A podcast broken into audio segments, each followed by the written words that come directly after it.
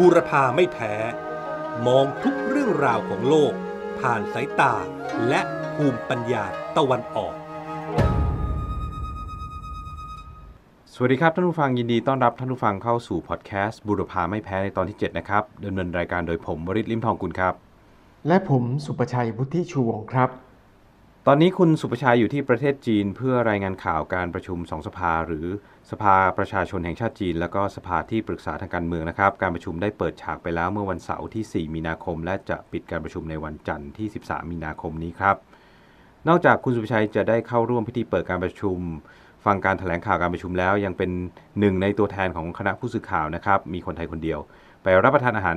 ร่วมกับมาดามหวาชุนหญิงนะครับโฆษกกระทรวงการต่างประเทศจีนนะครับเธอมีชื่อเสียงมากๆเลยนะครับในโซเชียลมีเดียโดยเฉพาะ Twitter ซึ่งนอกจากโฆษกกระทรวงการต่างประเทศจีนแล้วนะครับ มาดามหัวชุนหญิงเนี่ยยังมีตำแหน่งเป็นอธิบดีกรมสารนิเทศ แล้วก็ตำแหน่งล่าสุดก็คือผู้ช่วยรัฐมนตรีกระทรวงการต่างประเทศจีนอีกด้วยนะครับ คุณสุภชัยครับช่วยเล่าให้ฟังนิดนึงว่าบรรยากาศของการทานอาหารค่ำกับมาดามหัวชุนหญิงเป็นยังไงบ้างครับ ขอบคุณครับคุณวริศ มาดามฮวาชุนิงเชิญตัวแทนผู้สื่อข่าวต่างชาติ ที่ไปรายงานข่าวการประชุมสองสภาที่กรุงปักกิ่ง มาร่วมรับประทานอาหาร และแลกเปลี่ยนความคิดเห็นในประเด็นต่างๆ ซึ่งผมนั้นก็เป็นตัวแทนของผู้สื่อข่าวจากเอเชียแปซิฟิก ส่วนผู้สื่อข่าวคนอื่นๆ นั้นก็มีที่มาจากอียิปต์ อุซเบกิสถาน เซเนกัล เลบานอน โคลัมเบีย และแทนซาเนีย ผู้สื่อข่าวกลุ่มนี้นะครับได้มาร่วมทำข่าวการประชุมสมัชชาพรรคคอมมิวนิสต์จีนครั้งที่ 20 เมื่อปีที่แล้ว และในปีนี้ก็ได้มาทำข่าวการประชุมสองสภาอีกครั้ง จึงได้รับเชิญให้มาพบกับโฆษกกระทรวงการต่างประเทศจีนครับ ประโยคแรกที่มาดามพัวชุนิงทักทายผมก็คือ ขอบคุณที่ประเทศไทยต้อนรับนักท่องเที่ยวเป็นอย่างดี และลูกสาวของเธอเองนั้นก็จะมาเที่ยวเมืองไทยด้วยครับ เธอยังบอกว่าชาวจีนประทับใจการต้อนรับประธานาธิบดีสีจิ้นผิงของคนไทย ในช่วงการประชุมเอเปกเมื่อปีที่แล้ว รวมทั้งการที่รัฐมนตรีและเจ้าหน้าที่ระดับสูงของไทยนั้น ไปต้อนรับนักท่องเที่ยวจีน ที่สนามบินสุวรรณภูมิ หลังจากที่จีนอนุญาตให้พลเมืองเดินทางออกนอกประเทศได้ หลังการผ่อนปรนมาตรการควบคุมโรคโควิด -19 ครับ เหตุการณ์ที่มีรัฐมนตรีของไทยหลายคนไปต้อนรับนักท่องเที่ยวจากประเทศจีนที่เดินทางมาเที่ยวเมืองไทย เมื่อหลายเดือนก่อนนะครับ กลายเป็นข่าวดังในประเทศจีน สื่อจีนรายงานข่าวกันอย่างมากมาย แล้วก็สถานีโทรทัศน์ CCTV ของทางการจีน ถึงกับส่งผู้สื่อข่าวมาสัมภาษณ์คุณอนุทินชาญวิรกูลนะครับ รองนายกรัฐมนตรีด้วยนะครับ ตอนนี้นักท่องเที่ยวจีนมาเที่ยวเมืองไทยกันมากมาย แต่ว่าประเทศจีนยังไม่ได้เปิดให้นักท่องเที่ยวต่างชาติเข้าไปในเมืองจีนได้ คุณสุภชัยได้ถามมาดามหัวชุงหยินไหมครับว่าเมื่อไหร่จีนจะเปิดให้นักท่องเที่ยวต่างชาติเข้ามาเที่ยวในประเทศจีนได้บ้าง ครับผมได้ถามเรื่องการให้นักท่องเที่ยวต่างชาติเข้ามาเที่ยวในประเทศจีนนะครับ ซึ่งมาดามพ่อชุนิงก็บอกว่ามาตรการวีซ่าจะผ่อนปรนอย่างรวดเร็ว ในช่วงนี้นั้นทางการจีนทยอยให้กลุ่มที่มีความจำเป็น เดินทางเข้ามาในประเทศจีนก่อน เช่น นักศึกษา คนที่ทำงานในประเทศจีน ครอบครัวของชาวจีน นักธุรกิจ แต่ว่านักท่องเที่ยวต่างชาตินั้นคงต้องรออีกสักระยะหนึ่งนะครับ โดยหากองค์การอนามัยโลกประกาศว่าโรคโควิด -19 สิ้นสุดการระบาดแล้ว จีนก็พร้อมที่จะเปิดประเทศอย่างเต็มที่ครับ ผมยังบอกกับมาดามพ่อชุนหญิงด้วยนะครับว่า ในช่วงเดือนเมษายนนั้นเป็นช่วงเทศกาลสงกรานต์ซึ่งเป็นวันหยุดที่การท่องเที่ยวคึกคัก ถ้าหากฝ่ายจีนเปิดให้คนไทยมาเที่ยวที่จีนได้ก็จะเป็นช่วงเวลาที่ดีที่สุด ซึ่งทางมาดามพ่อชุนหญิงก็บอกว่า นักท่องเที่ยวไทยจะเป็นประเทศแรก ๆ ที่จีนยินดีต้อนรับ ขอให้รออีกไม่นานครับ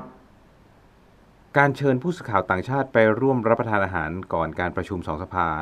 น่าจะเพื่อทำความเข้าใจกับผู้สื่อข่าวเรื่องของระบบสองสภาของจีนนะครับ หรือภาษาจีนเขาเรียกว่าเหลียงหุยนะครับ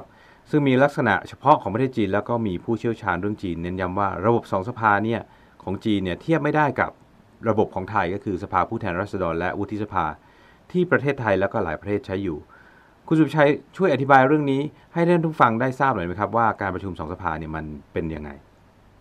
ครับเริ่มแรกต้องทำความเข้าใจกันก่อนนะครับ ว่าการประชุมสองสภาของจีนนั้น ประกอบไปด้วยสภาผู้แทนประชาชนแห่งชาติจีน และสภาปรึกษาการเมืองแห่งประชาชนจีน ประชุมคู่ขนานกันจึงเรียกร่วมกันว่าสองสภานะครับ สภาผู้แทนประชาชนแห่งชาติจีนชุดนี้เป็นชุดที่ 14 มีสมาชิก 2,977 คน เป็นผู้แทนจากมณฑลต่างๆของจีน รวมทั้งผู้แทนจากฮ่องกง มาเก๊าไต้หวัน และก็ยังมีผู้แทนจากกองทัพและหน่วยตำรวจติดอาวุธของจีนด้วยนะครับ สภาผู้แทนประชาชนนั้นมีหน้าที่พิจารณารายงานการปฏิบัติงานของหน่วยงานหลักในการปกครองประเทศจีน ก็คือ รัฐบาล คณะกรรมาการสภา ศาล และก็อายการสูงสุดครับ นอกจากนี้ก็ยังมีหน้าที่พิจารณาร่างงบประมาณ พิจารณาการปรับเปลี่ยนองค์กรภาครัฐ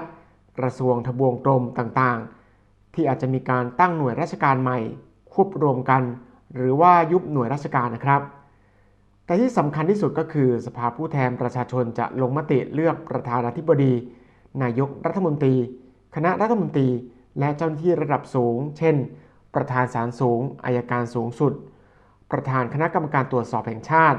หรือก็คือผู้ตรวจการแผ่นดินนะครับรวมทั้งตำแหน่งสำคัญต่างๆ เช่น ประธานคณะกรรมาการชุดต่างๆ ของสภา และผู้ว่าการธนาคารกลางจีน ก็จะมาจากการลงมติเลือกของสภาประชาชนครับ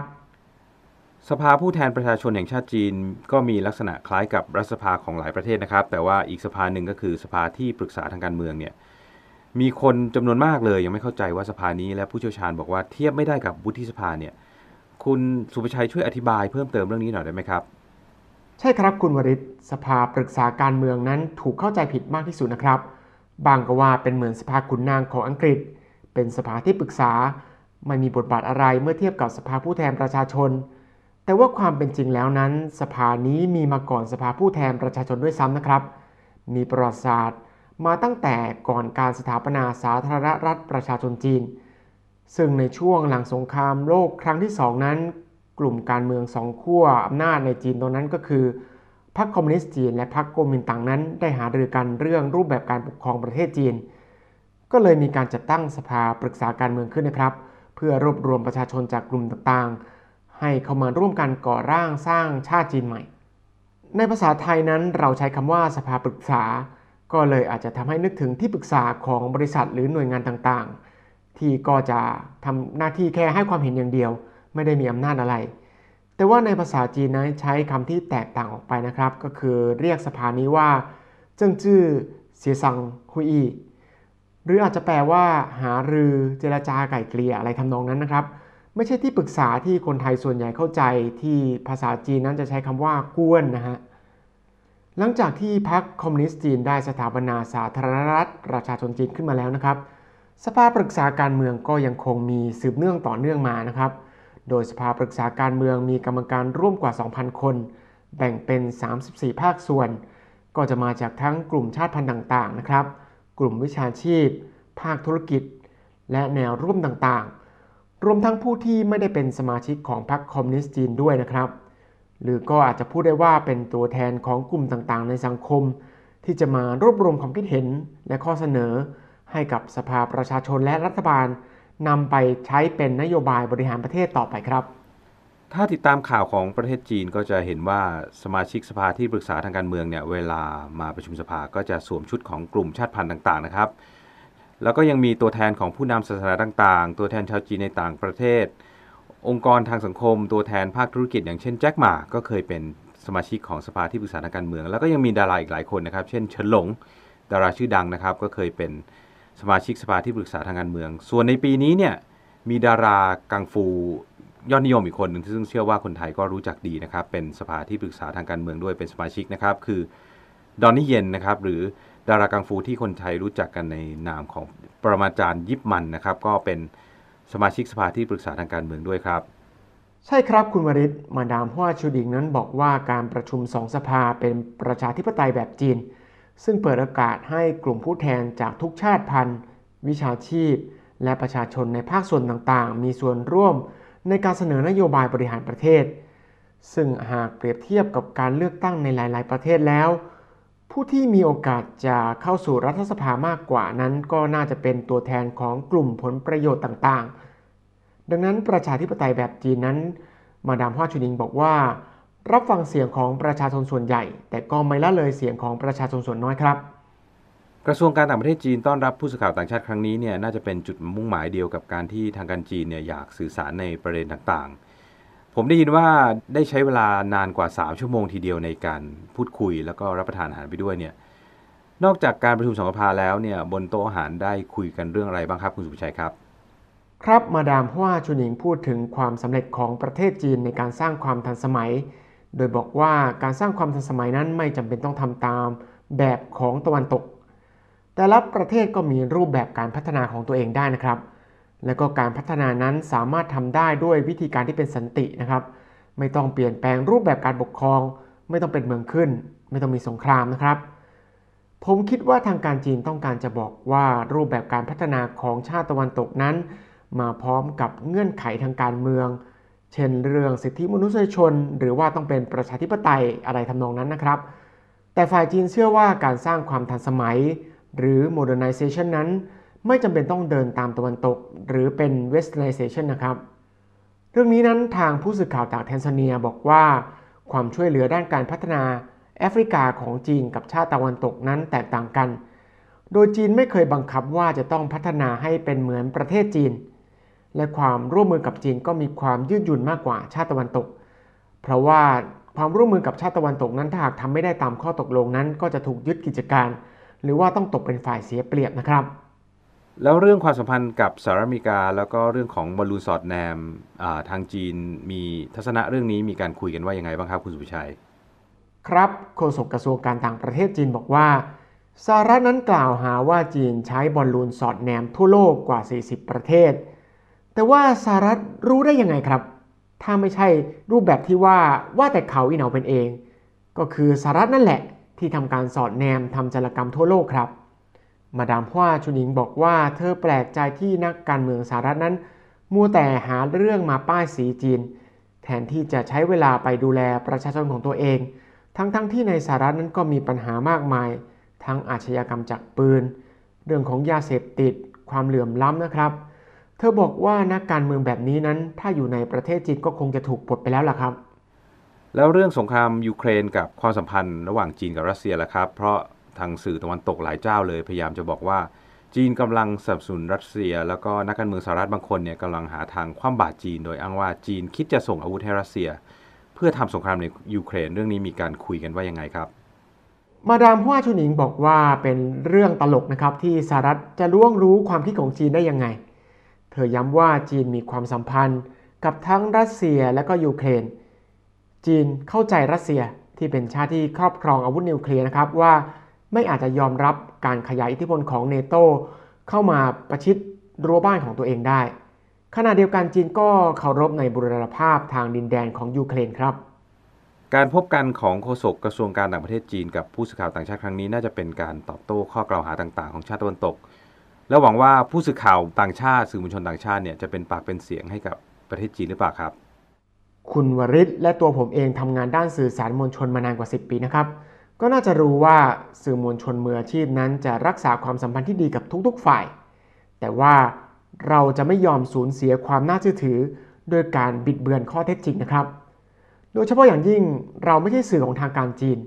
จึงไม่จำเป็นต้องทำโฆษณาชวนเชื่อให้กับจีนครับ ซึ่งมาดามฮั่วชุนอิงเองก็บอกว่า จีนนั้นยินดีต้อนรับผู้สื่อข่าวจากทั่วโลก แล้วก็ไม่เคยบอกว่าจะต้องมาอวยจีนนะครับ เพราะว่าทุกประเทศก็มีแง่มุมที่ดีและไม่ดี เพียงแต่ว่าขอให้รายงานข่าวอย่างเที่ยงตรง และเป็นมืออาชีพเท่านั้นก็พอครับ ใช่ครับอย่างที่คุณสุภชัยบอกนะครับ เรานำเสนอเรื่องราวของจีนมากกว่าสื่อมวลชนอื่นๆ ก็เพราะว่าเราเห็นว่าจีนเป็นเพื่อนบ้านที่ใกล้ชิด และก็มีบทบาทสำคัญต่อโลก แม้ว่าประเทศจีนจะไม่ได้มีพรมแดนติดกับประเทศไทยนะครับ แต่ก็มีบทบาทแล้วก็มีอิทธิพลต่อประเทศไทยมากจริง ๆ แต่กลายเป็นว่าทุกวันนี้เนี่ยสื่อมวลชนไทยส่วนใหญ่เนี่ยจะพึ่งพาข่าวสารจากโลกตะวันตกอย่างมาก ทางเราเองก็เลยต้องการนำเสนอมุมมองจากโลกตะวันออกบ้าง แล้วก็นี่เป็นสาเหตุสำคัญที่เราสับสนให้คุณสุภชัยเนี่ยเดินทางไปทำข่าวที่กรุงปักกิ่งประเทศจีนนะครับ เพื่อที่จะรับรู้เรื่องราวแล้วก็ข้อมูลชั้นที่ 1 จากพื้นที่จริงนะครับ โดยเฉพาะการประชุมสองสภาครั้งนี้เนี่ยมีความสำคัญอย่างมากต่อประเทศจีนเอง แล้วก็ทั่วโลกด้วยรวมถึงประเทศไทยนะครับที่เราอาศัยอยู่ทุกวันนี้เนี่ย ขณะนี้การประชุมสองสภายังดำเนินอยู่นะครับ แล้วก็คุณสุขชัยก็จะติดตามเรื่องราวของการประชุมมานำเสนอให้ท่านผู้ฟังได้รับฟังอย่างต่อเนื่องด้วยครับ ทั้งหมดนี้คือพอดแคสต์จากบุรพาไม่แพ้ครับ มองทุกเรื่องราวของโลกผ่านสายตาและภูมิปัญญาตะวันออก พบกันใหม่สัปดาห์หน้าครับ สวัสสดีวัสครับดีครับ บูรพาไม่แพ้ มองทุกเรื่องราวของโลก ผ่านสายตาและภูมิปัญญาตะวันออก